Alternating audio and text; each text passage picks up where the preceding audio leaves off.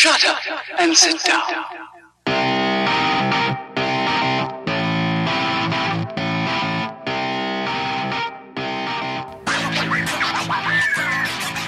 What's up, guys? Welcome back to the show. You're tuned in to episode 101 of the Quiet Part Loud podcast. My name's Daryl. I'm the host of this thing. Welcome back.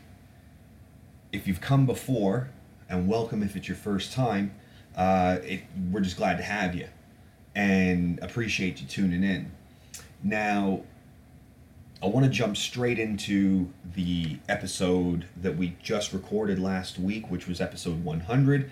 It was my first interview. It was with guest Jim Grice, who was amazingly generous with his time. And the interview I thought went really, really well, especially for my first time out of the gate. I don't think Jim's ever been actually on a podcast before, and it was quite an impromptu thing. I, we had been talking about it for some time, but you know, it was not like we rehearsed anything. He didn't even see the questions, and you know, I just gave him a general outline of what I wanted to talk about. But that wasn't the problem. I thought we found our groove with the with the conversation. The problem was with the audio. I don't know if that was a, you know a combination of factors or if it was in isolation a problem with the microphone or the laptop or the room.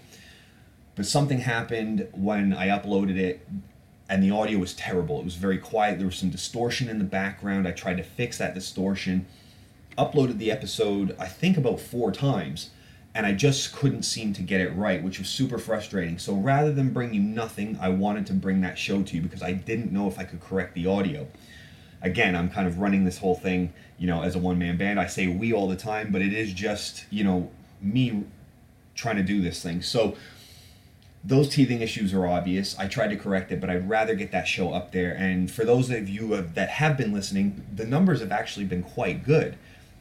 So I appreciate your engagement with that, and I promise we're going to get it sorted out. I'm looking into new equipment. I am looking at completely upgrading this thing because I just want I want those margins for error to be as minimal as possible.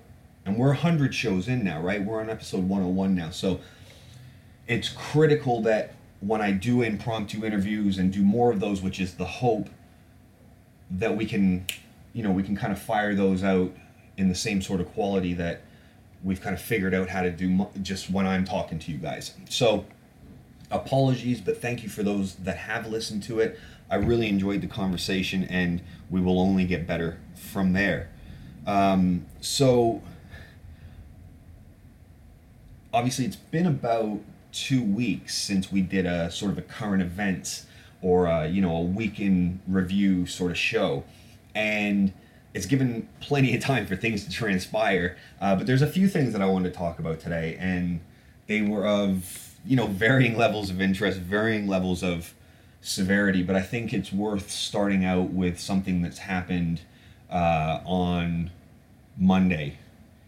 So this show will come out on Thursday um, because we're recording it Wednesday evening as we normally do. We're back on that schedule now. Uh, but this happened on Monday, and it was it was a shooting in, in California. Uh, you know, a mass shooting in California. Another one. Another one but this was just very strange because it was it was in a it was a garlic festival right? It was it was a like a local festival where some guy just rolls up and apparently he was shot by the police within a minute but still managed to well when i checked i mean i haven't been on the story in a couple of days but there was four or five six dead another 15 or 20 injured. Um, and it just kind of, again, it's just the division in America, the mental health crisis in America, the the ease of access to high powered, you know, army caliber weaponry just is a terrible combination in a country that is so young so divided and has so many systemic issues that are corroding the most vulnerable people in that society. I mean, I, I almost venture to say I can't believe we don't see more of these. But if we saw any more, I mean, how many more can you have? There's literally one almost every single day in that country. and this is, you know, well, for now, unless I've missed something over the past couple of days, the latest one. And I don't know a lot. Uh, I don't know what to say about it other than how could this still be happening?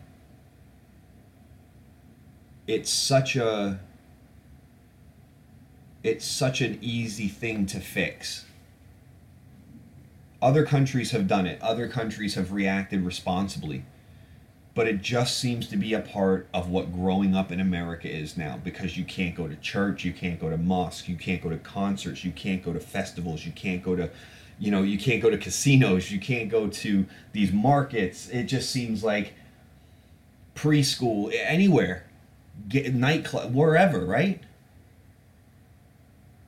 And it's just rampant and it's and it's just a terrible thing and I just wanted to send my thoughts out to those affected by it because again, this happened on Monday. We're Wednesday night, and I'm barely hearing about it.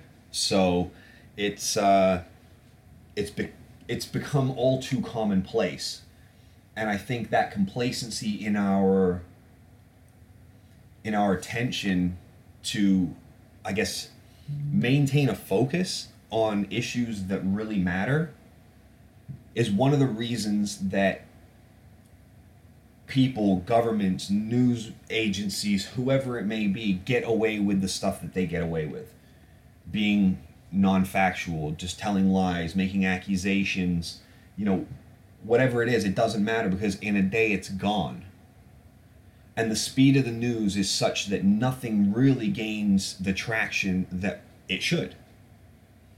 I mean, all you have to do is look at Trump's behavior and how he keeps the news cycle moving in such a perpetual state of chaos that nobody actually can can latch on to anything. Because like that's old news right? Yesterday's news is old news. We're on to something else. Another tweet another salacious story another clickbait headline whatever. And i just think what is it going to take in america for them to sort their their gun laws out. Because it really is a matter of that. They're not they're not really doing anything groundbreaking in terms of banning weapons and you know deepening the ba- I know they've got deep background checks but still there are loopholes there are ways that people get their their hands on these guns. There's no buyback programs. There's you know seemingly nothing. And the NRA is just doing their thing. I mean obviously they're struggling now because I think people are starting to wake up, but it's still a massive problem. And I say people, you know, starting to wake up, and that's it's actually some of a running theme of the things that I wanted to talk about on the show today because recently has come out and again this was earlier in the week but this conversation around whether cannabis is going to be legal in the UK in the next five to ten years. And in my opinion, rational thinking individuals are past this. We don't we don't see this restrictive policy that's being upheld by the government of the UK to not step forward with any sort of gusto around regulating for medical use, having a discussion around recreational use. Most rational people are past this conversation. They're they're past this discussion. It's like gay marriage. Or learning about LGBTQ uh, lifestyles, let's say in schools. Most rational individuals are not concerned about this. We're past this already. The fact that there's a religious argument that is even being considered for why LGBT lessons shouldn't be taught in school is about as hilarious as I can think of and as about as ironic as I can think of as well because they're very quick to lean on the tenets and the learnings of a religious doctrine, right? A book written over the course of hundreds of years, depending on what theocracy you look at, by a number of different people in a generally in a committee format, right? Picking and choosing what they want put in it to then be considered the quote unquote gospel. For people putting so much of uh, their existence and their way of thinking and being into something of fiction to then turn around and say, I don't want anything being taught in the schools about this lifestyle choice. You're choosing to think this way. Well, you're choosing to believe that your religion is giving you the correct teachings in regards to alternative lifestyles. Who says your book is right? Who says the way I'm feeling biologically, if I'm a gay man or, you know, a gay woman or a trans person, is incorrect. That's biological. That's how I'm feeling. You've made a choice to follow the tenets of that book, which have now informed your opinions about this subject, which is a biological subject. It's a physiological subject. It's not a religious subject. So I think it's really funny that when we talk about the legalization of cannabis, a plant that is naturally grown has been shown over and over again to have numerous benefits of varying degrees for varying ailments. The fact that we're even considering slowing down the process of getting this legislation through where cannabis can be prescribed by a doctor is ludicrous. We're way past this now. Most of us are way past this now. So you have a vocal minority speaking up and making noise to make it seem like there's this massive pushback against us making a progressive movement like legalization of marijuana or cannabis. Let's stay with that. But to to not consider it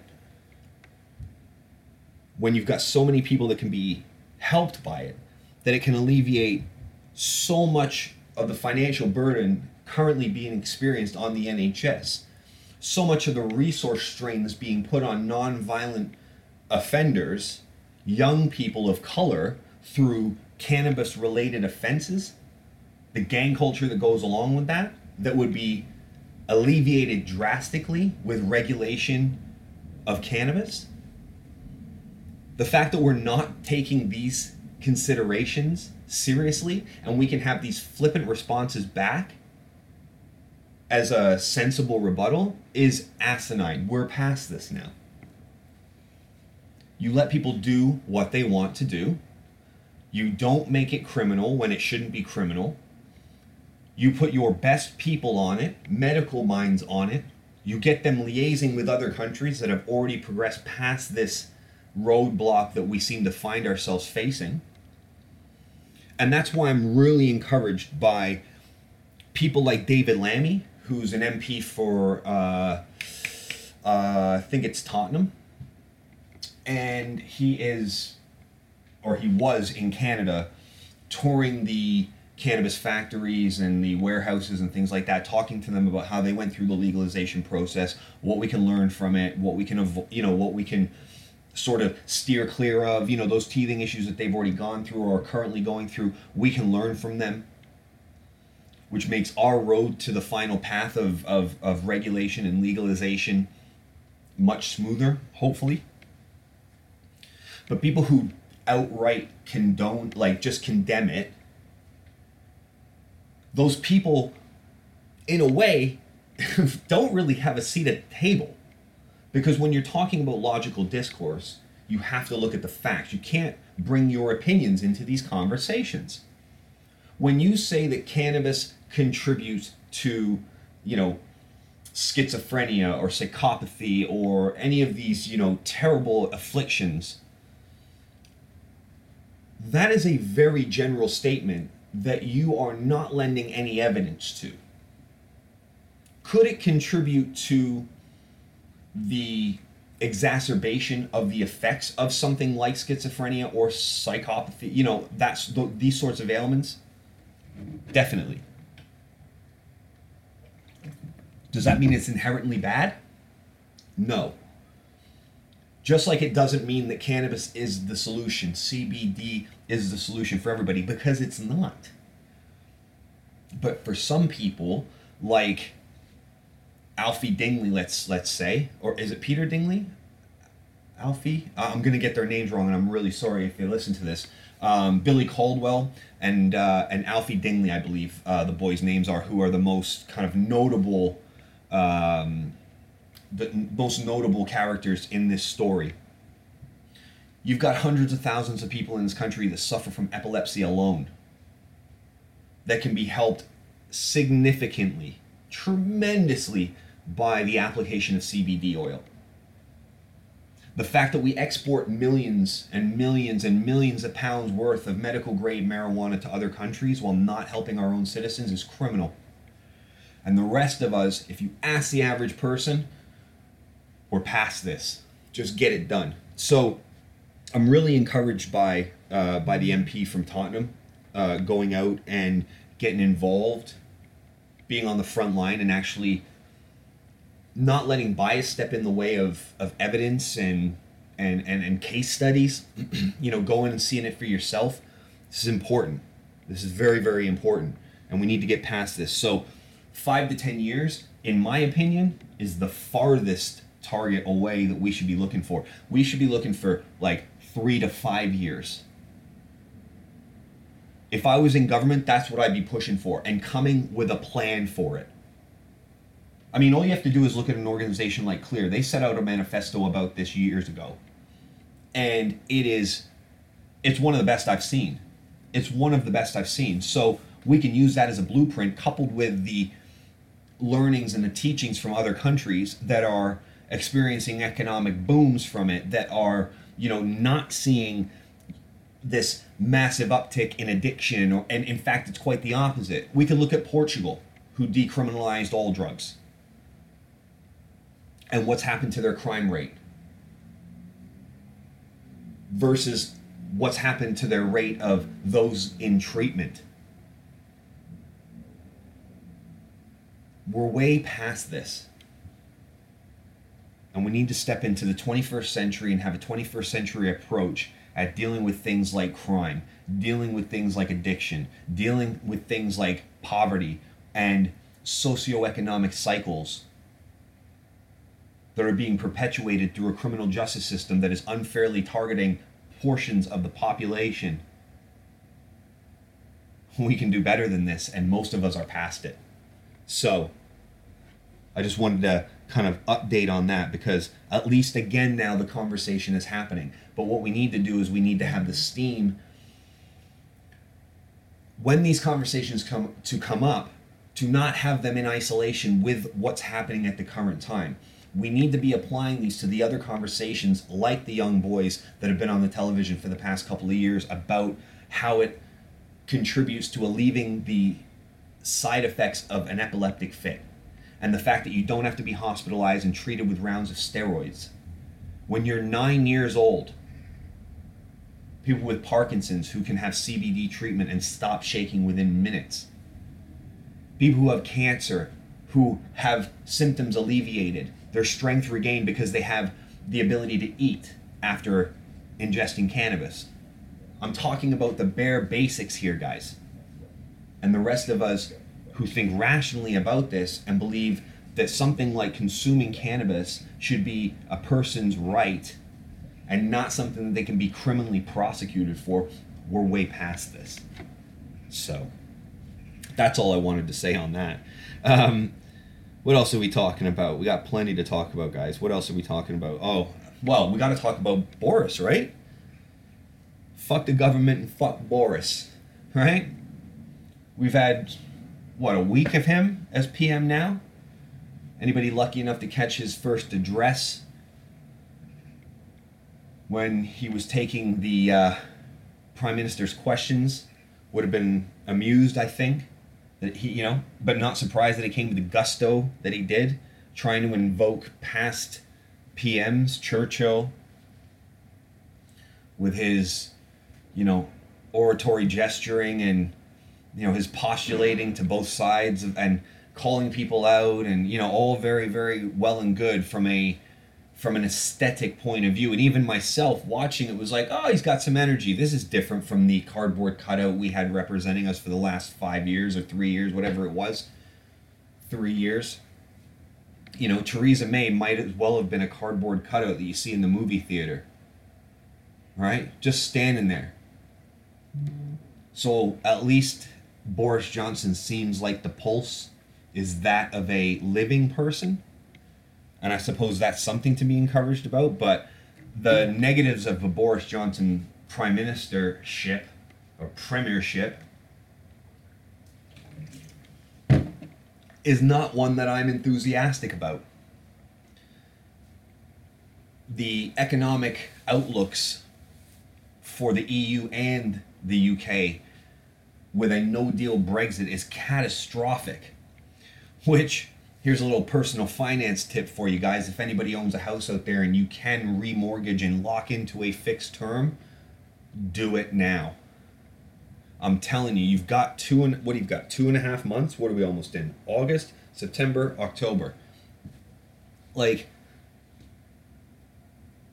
let's call it three months and if they walk out with no deal, you don't know what the hell is going to happen. You don't know what the Bank of England's going to do. You don't know what the IMF are going to do. You don't know what our our credit rating is going to be reduced to. You don't know the recession that we're going to be plunged into.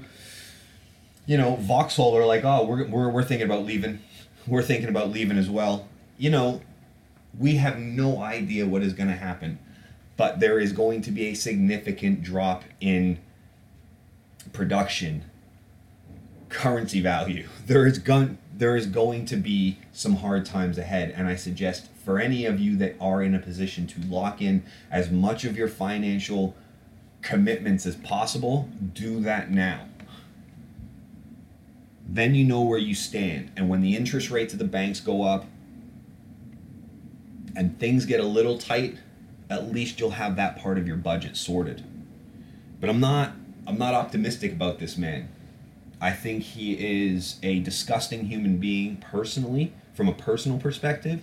I think his policies are flimsy at best, and I think he's more bravado than he is substance.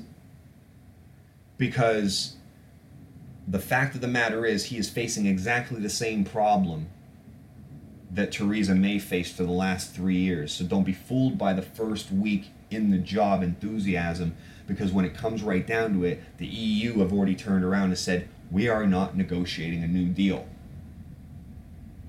So that presumes, and if you're listening to some of the MPs who are in the Johnson government now, they are preparing wholeheartedly for a no deal Brexit. In which case, I say to you, get your house in order. Just a fair warning because three months is going to go by like that. And before you know it, things are going to start. And I don't want to be a doom and gloom guy. I'm talking realistically here. Things are going to fall off of a shelf. If you think they're not, give me a reason why. I am all ears. Do you think we have some burgeoning industry here that's going to save us when these massive factories and these job losses come out of our country to Europe or further afield? Where are they going to get made up by? It's precarious times that we're heading towards. And if there is an opportunity for you to lock in, go ahead and lock in. Because he's locking himself into Downing Street, and I don't expect a general election to happen. Well, until after the Brexit deadline, at the very least. I mean, um, I mean, maybe not because if he if he can't get Brexit done, then there's no way he can win a general election, so he'd probably be less likely to call one, right? Either way, him and the girlfriend are moving in. The girlfriend, the first girlfriend of the, of the country now, we didn't elect him at all, and he's bringing his mistress in with him, who's now his girlfriend, who's probably probably going to split up with him in the next six months. Nah, she'll probably hold on to it now until he's fucking gone. So we'll see what happens. But anyways, moving on. I don't want to talk about Boris Johnson anymore. Um, what do we want to talk about? I mean, I could talk about Trump. I could talk about the fact that he said he could win Afghanistan in in 10 minutes, but he doesn't want to kill 10 million people. So he's it's good to know that he's kind of against the genocide, but he's you know just letting us know that he could cause a genocide in like 10 minutes, which sounds to me like he wants to drop a fucking nuke on something, you know?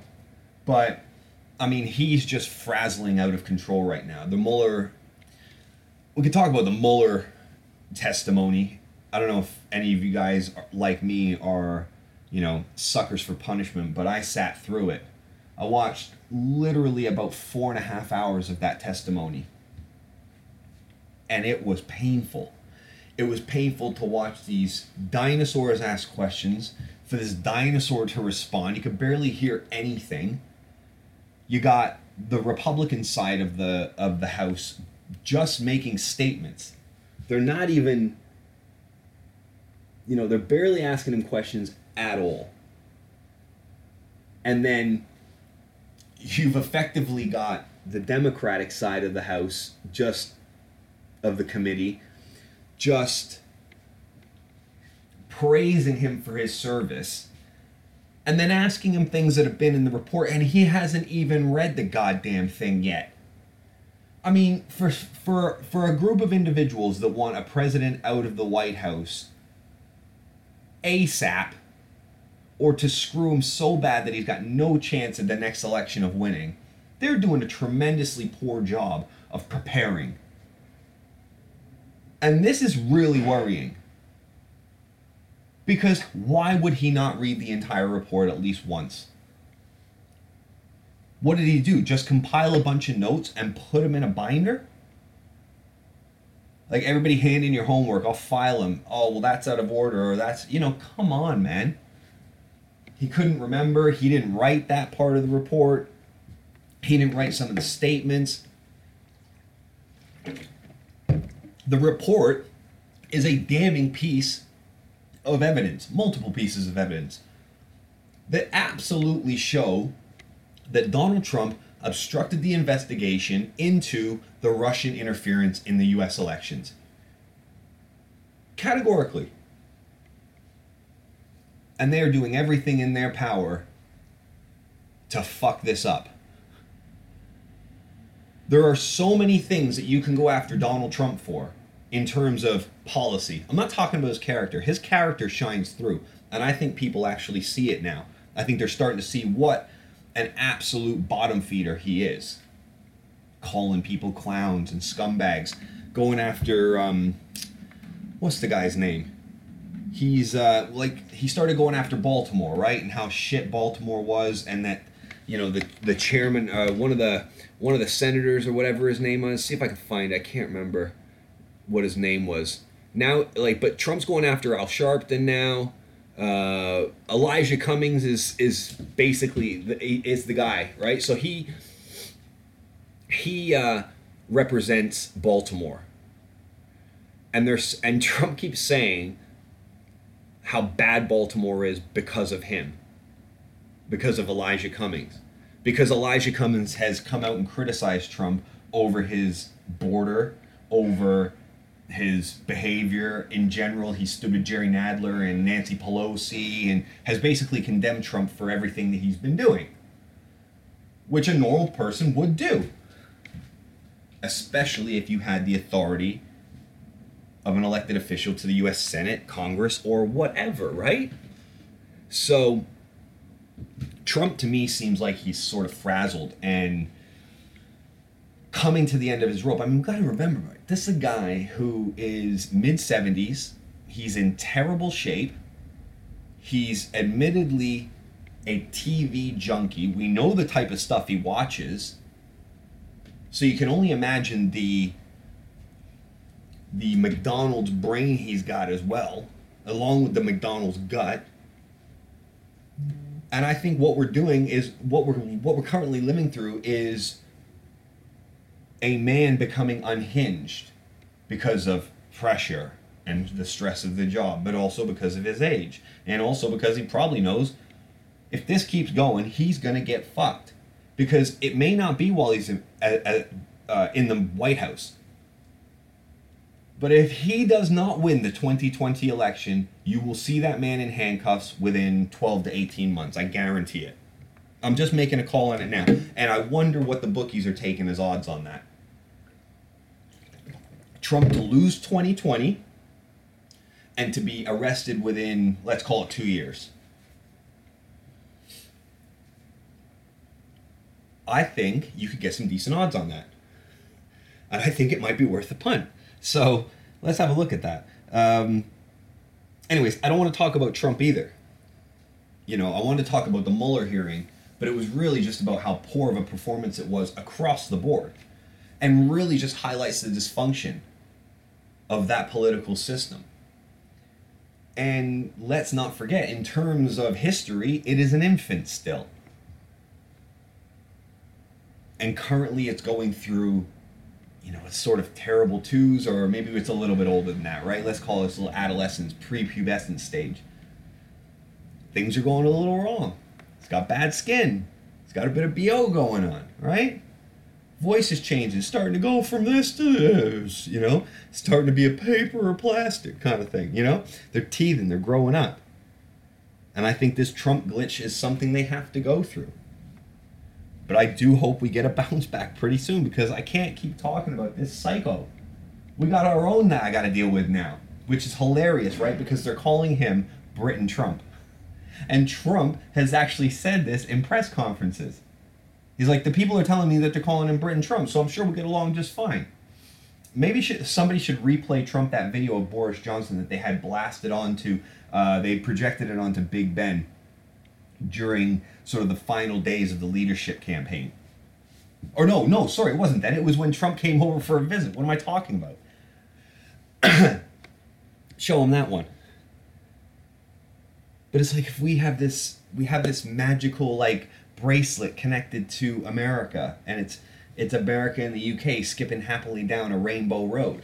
Like get the fuck out of here, man. You got a couple of psychos running the place. You expect something good to get done? Get out of here. Anyways, what else do I want to talk about? Oh, we could give an idiot of the we could give an idiot of the month award away if that's a thing, you know? Maybe we should turn that into like a segment, idiot of the week or something.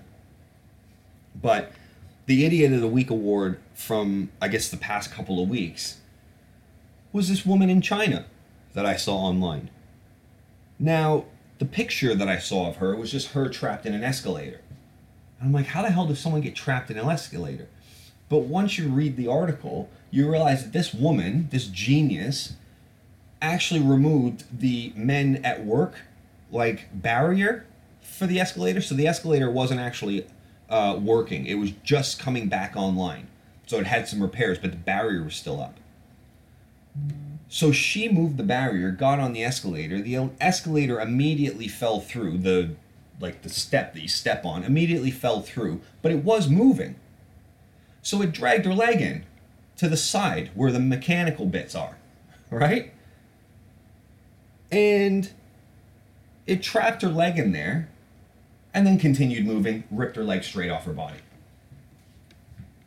So moral of the story is guys if there's a do not walk sign or maybe like a barrier stopping you from going up like a ladder or an escalator or into an elevator maybe take the fucking stairs i'm just saying because that lady doesn't deserve her leg because she clearly ignored the signs that told her it was not safe to get on that escalator but she had to she had to move that she had to move that barrier she had to move that barrier and see if that barrier was actually telling the truth or if it was just there to fool her.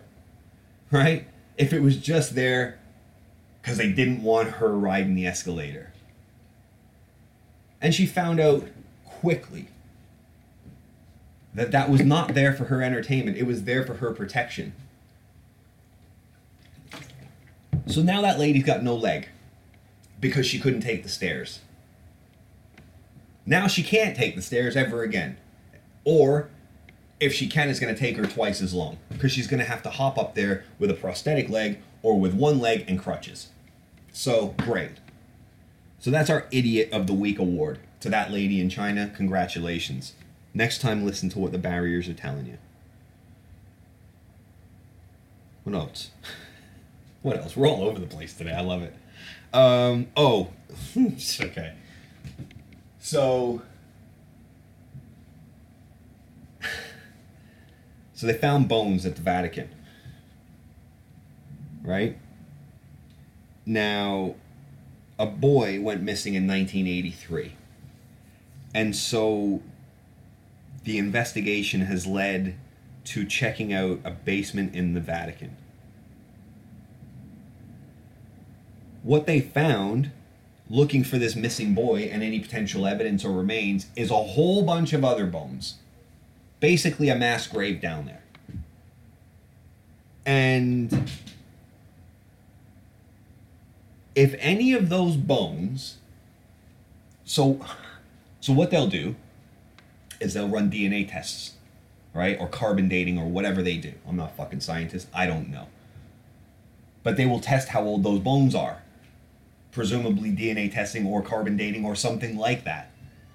But my point is, if they find any of those bones are to to have been recent, you know, like 50 years or so to present, you got a major scandal on your hands. Now, this was news about a week and a few days ago.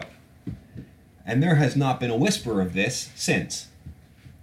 So maybe we could get an update? Because I looked and I didn't find anything. So if anybody's interested in having a look into this, please tweet me an article or something like that because I would love to know where this investigation is, whether or not they found this little boy's bones down there or any remains or anything like that, and if they've started testing those other bones because oh my word, this will be one of the biggest scandals in an already scandal ridden pedophile. It's the world's biggest pedophile ring. Let, let's call it what it is. It's a systematic arrangement that the heads of the Vatican have with their priests, bishops, archbishops around the world, however that works, cardinals around the world, whatever, that when somebody is convicted or accused of sexually offending a minor, they do not punish him, they relocate him.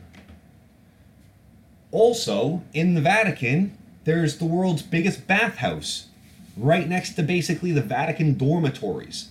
So you can imagine all the beautiful, wonderful shenanigans that they get up to in there. I'm just saying. Anybody that wants to debate me on the fact that the Catholic Church is effectively a pedophile ring, I would love to have that conversation with you. But if we're going to be honest, let's call a spade a spade. Let's say what it is, and that is exactly what it is. Have they done absolutely no good for the world? No, I'm not saying that at all. What I am saying is that you can't say, oh, we're a charitable organization, but we're also the biggest pedophile ring in the world. It doesn't work, it doesn't wash, and it doesn't equate. So all I'm saying is, let's call it what it is, and let's get some fucking DNA tests done on these bones because I'd love to see what's in there. Who knows how bad that could be? But if they find that little boy's body down there or anything to do with that little boy, good lord they're going to have to do some major PR work to keep that under wraps. I think that would be, I think that would be one too big for them, if I'm being quite honest. Um, but this is already dating back to 1983. This is when the little boy they're looking for now went missing. So I'm saying let's put it back 50 years. Right? Let's put it back 60 years. Let's just start testing the bones and see what the see what see what it brings up could be much worse than that. But we need to find out more, and that is one of those kind of news stories that was there, but then it was gone. So maybe I need to do a little research on that, and you guys could hit me up if you find anything as well. Um, maybe we'll have an update for you next week on, on anything that we do find. Um, I don't know what else to talk about. There is a couple other things that I had on my mind that I wanted to talk about. One was uh, this documentary that's come on Netflix. And if you guys haven't seen it, you need to, in my opinion, you need to make it a massive priority in terms of viewing. So if you're tied into a series, if you're watching Stranger Things, or you're still on Narcos, or whatever your whatever your bag is, if you have a smartphone, you have a Facebook account, you have a Twitter account, an Instagram account, WhatsApp, Snapchat, whatever, email, whatever, right? If you live in this world, you've got one of those services, which probably do. You want to have a look at this documentary, okay? And the reason that you want to have a look at this documentary is because it's so goddamn accurate.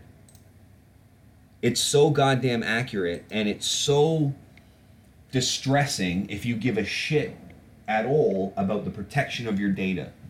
And I talked about this on episode 99 or 98. And I said, listen, we need to be more aware of what people are doing with our data, how we're being targeted for it, how they're making money from it, and what we get in compensation for giving that data away for free. In I do not want to equate this to slavery at all. I'm just using the same word. We need reparations for our data. Every person in the world needs reparations for their data.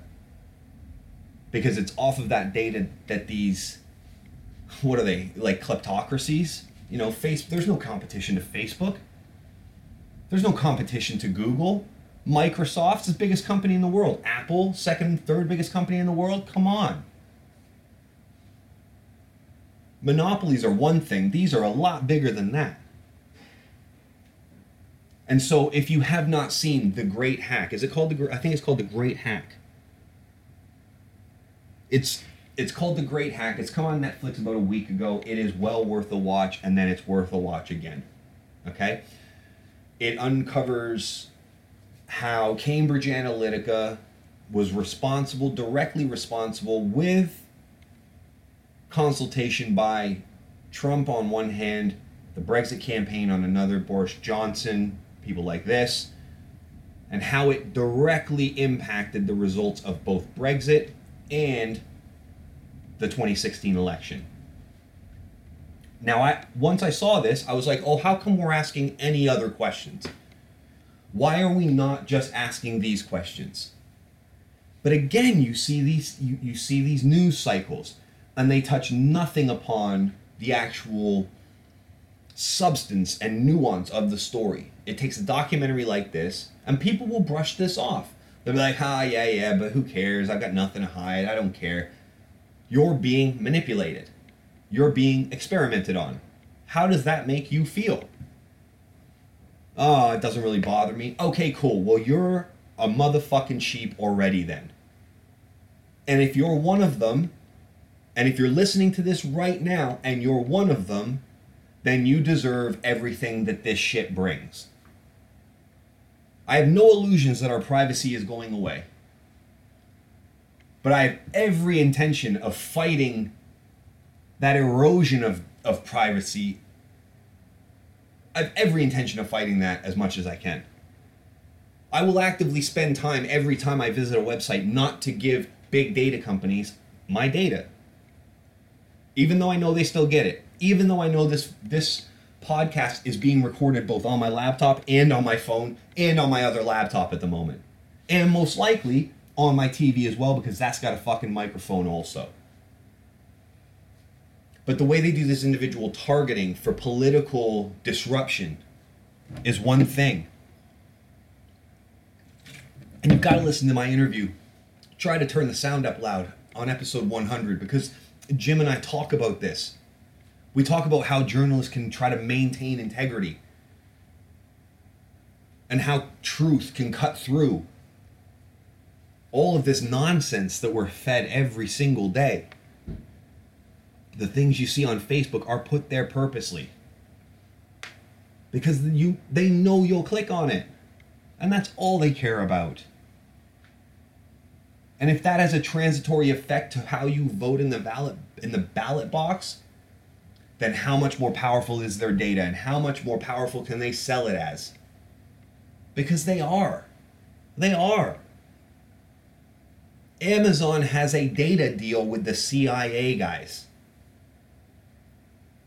You don't think that every single delivery is tracked. You don't think every browsing session is tracked. You don't think every movie you watch is tracked. If you buy groceries from them, if you've got a ring doorbell or ring products like I fucking do, like they've got cameras all over my house. You don't think they're tracking the inside of my house?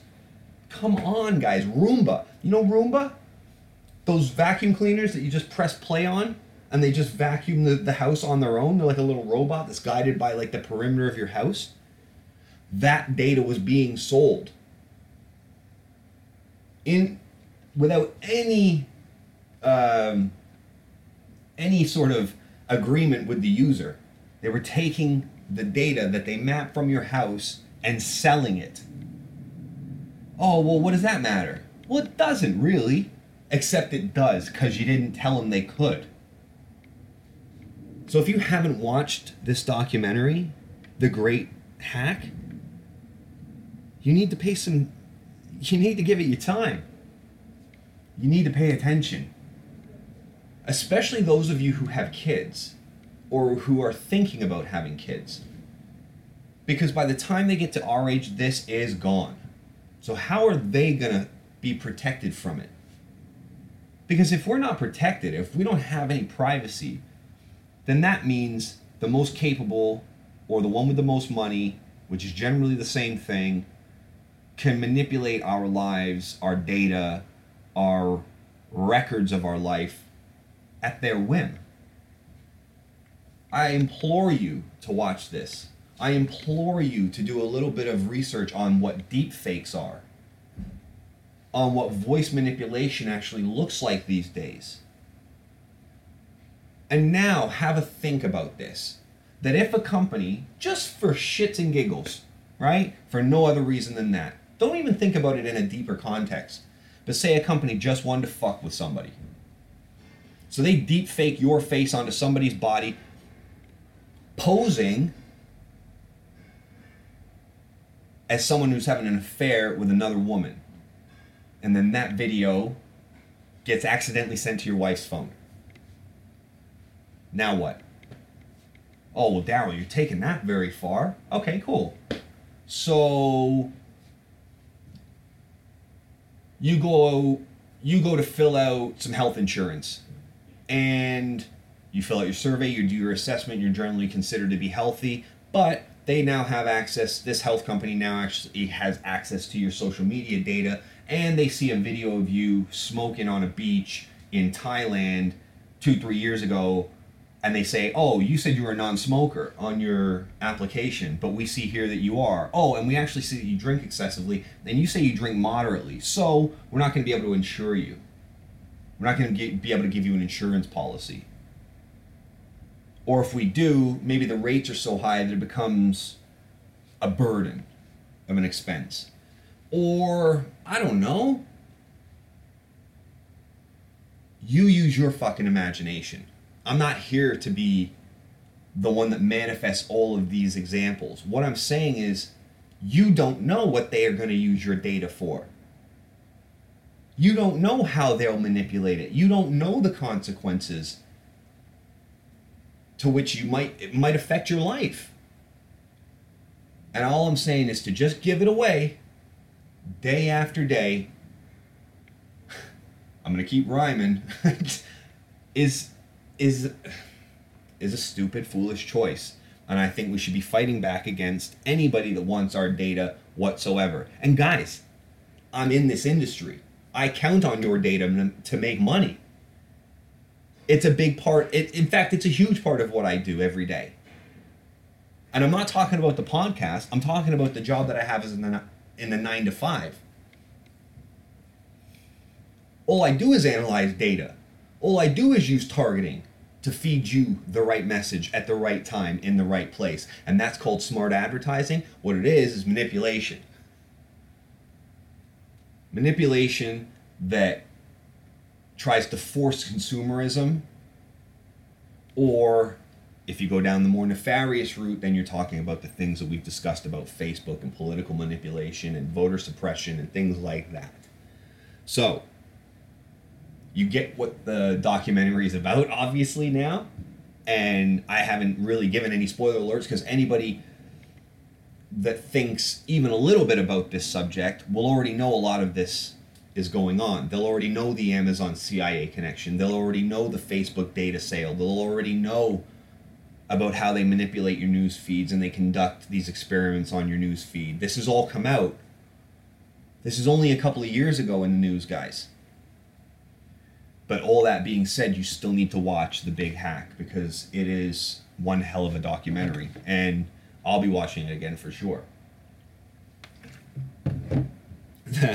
the um, the last thing, the last thing I want to talk about, to me, is fucking hilarious, but it's also got a kind of a kind of a nasty side to it, and what I'm talking about is something that's happened in British Columbia and Canada over the past. I think this happened like maybe a week or two ago. Um, so I'm going way back, but it's worth talking about because it shows the absurdity of the equal rights movement or the ultra progressive movement, right? And you may have heard about what I'm going to tell you. And if you have, you can switch off, and I'll see you later. So, in Canada, in British Columbia, there's a woman called uh, Jessica Yaniv. Now, Jessica is actually a um, a transgender woman. And just to remind everybody that may be confused or convoluted on how this works, transgender woman is a man that identifies as a lady, right? So, Jessica Yaniv is actually Jonathan Yaniv, right? But Jonathan identifies as a woman and therefore goes by Jessica. Now, Jessica still has her cock and her testicles fully in place. So her identifying as a woman is, is a choice that Jonathan made because of how he feels inside and you know all of the other complicated you know emotions and thoughts that go with that. Jonathan now is Jessica, and Jessica is a trans right activist. And all those things are great. Okay, cool. If you want to identify as a woman, great. If you've got a, a big hairy chest and you know a huge sack and a cock on you, but you feel like a daisy, then great. If you feel like a squirrel, I don't care. You could feel like my recycling bin. I don't care. Now, where I do care is when it starts to affect other people. And this is where the story comes from. The story comes from Jonathan, who is now Jessica. So we'll refer to Jonathan as Jessica for, let's call it some continuity. So Jessica walks into a uh, into a salon and wants a waxing. And Jessica is dressed up like Jessica does, right? All female, all everything. Except when she goes to the appointment, she doesn't inform that she's still got male testicles.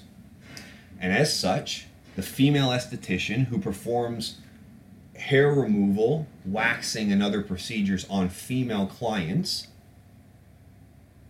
refused to wax Jessica's nuts. Can't do it. I don't provide that treatment. Okay. So Jessica kicked up a fuss and went to another esthetician, beautician, whatever you want to call them, and asked for the same thing to occur. Okay, can I get a wax done? Sure. Sorry, I do female hair removal only. I do not wax nut sacks. Okay, so now it's becoming a problem. Because you see here what's going on is that Jessica identifies as a woman. So therefore, to Jessica, she's a woman.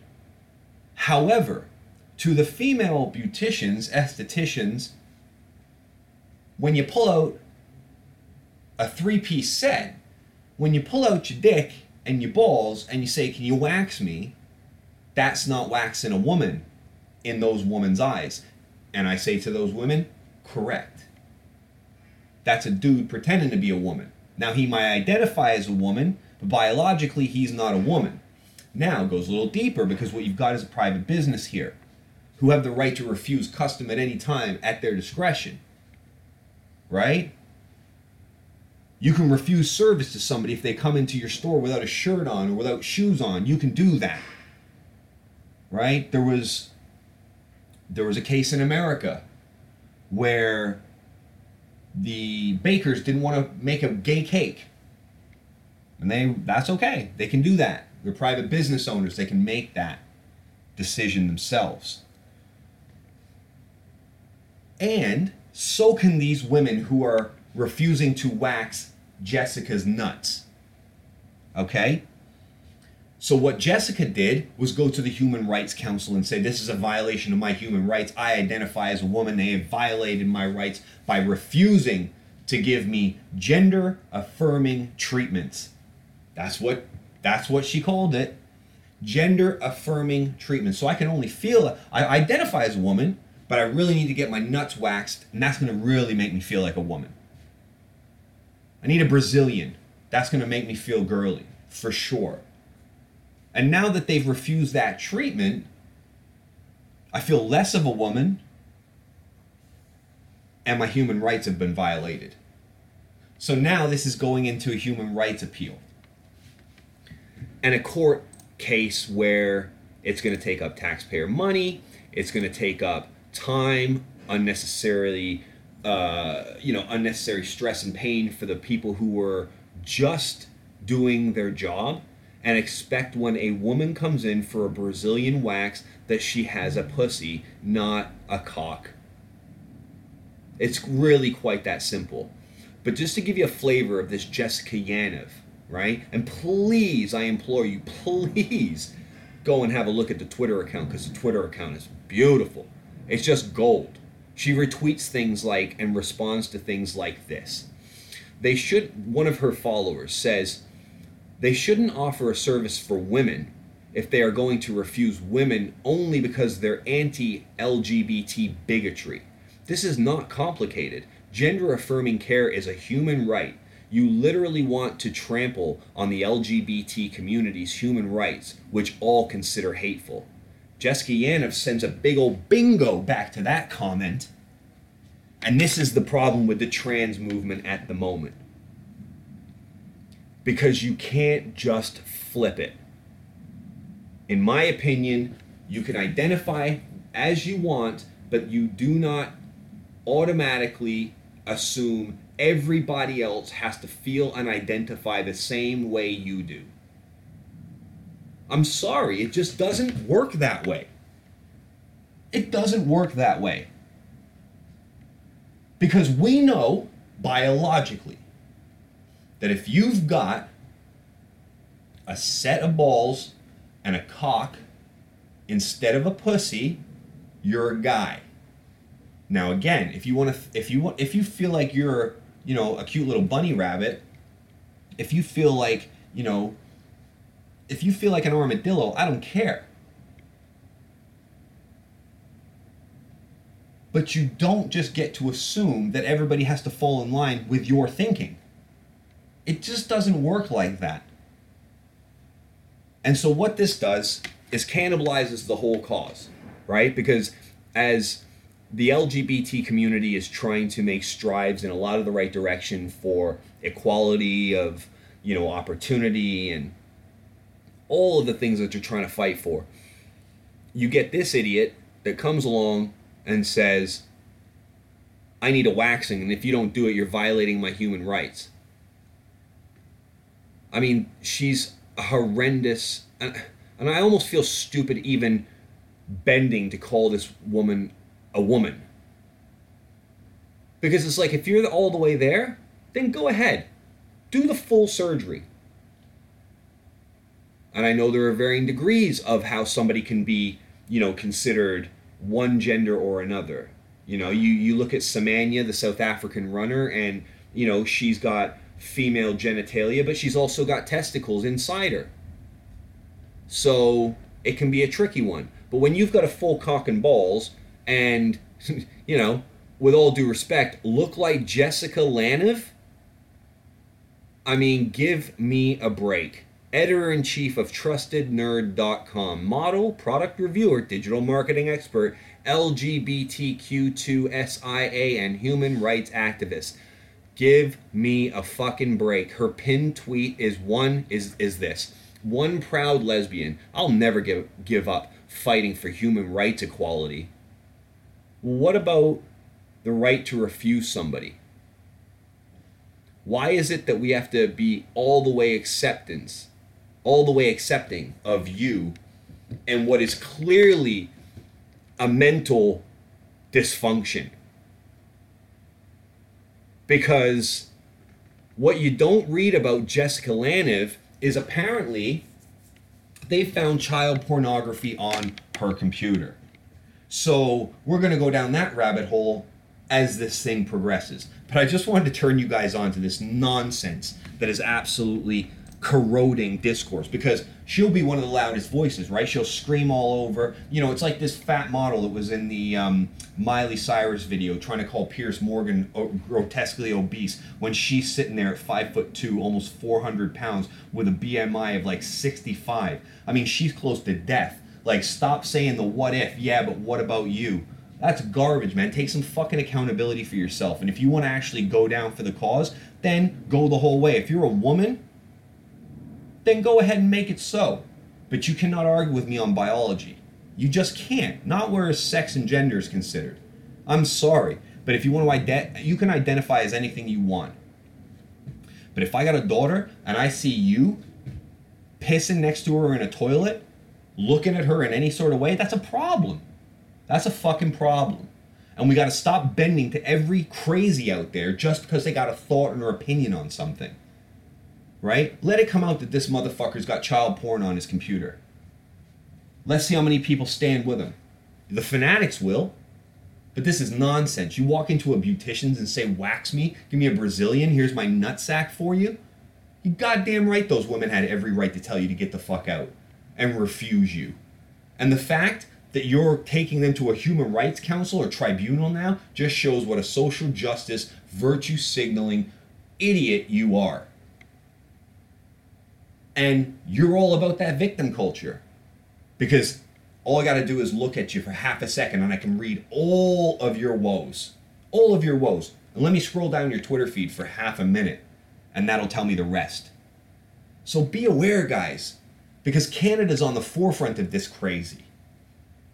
Making, you know, making pronouns that are not adhered to a uh, like a criminal act it's nonsense.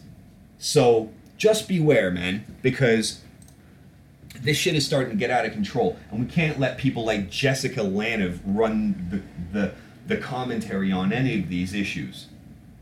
Because the motivations are purely selfish. Human rights activists, yeah, LGBTQ of Twitter, calling herself the queen of Twitter. Get out of here, man. So, I don't know. What else? We've done an hour. Should we should we wrap it up? Let's wrap it up. Okay. Whew, lots in there. I barely took a breath. Right. This is going to be out on Thursday morning for you guys. Um, we'll be back next week. I might knock a couple of these out. I might start getting a little uh, a little backlog going. If they're not so topical and so time sensitive, I might do a, I might do I might bank a couple of these and it just you know, just keeps me going, man. I love doing these shows, and like I said to you before, I could probably do one every day, but I'm sure nobody wants to listen to my voice every single day. Um, so let's um, let's pack it in. I'll see you guys next week. But thank you so much for tuning in. As always, you can get us on SoundCloud, you can get us on iTunes, you can get us on Spotify. Please send us some love, some feedback, some uh, you know, download and subscribe there, all that good stuff. It really helps. Um, you can always follow us on Twitter. We're at Quiet Part Loud. You'll know us. We've got the coffee mug on the table. That's our logo. So get us on any one of those platforms. And, uh, and I hope you guys come back soon. So thanks so much for listening. This is episode 101, and we're going to keep this train moving. So I love you guys. I appreciate you. And uh, until next time, all the best.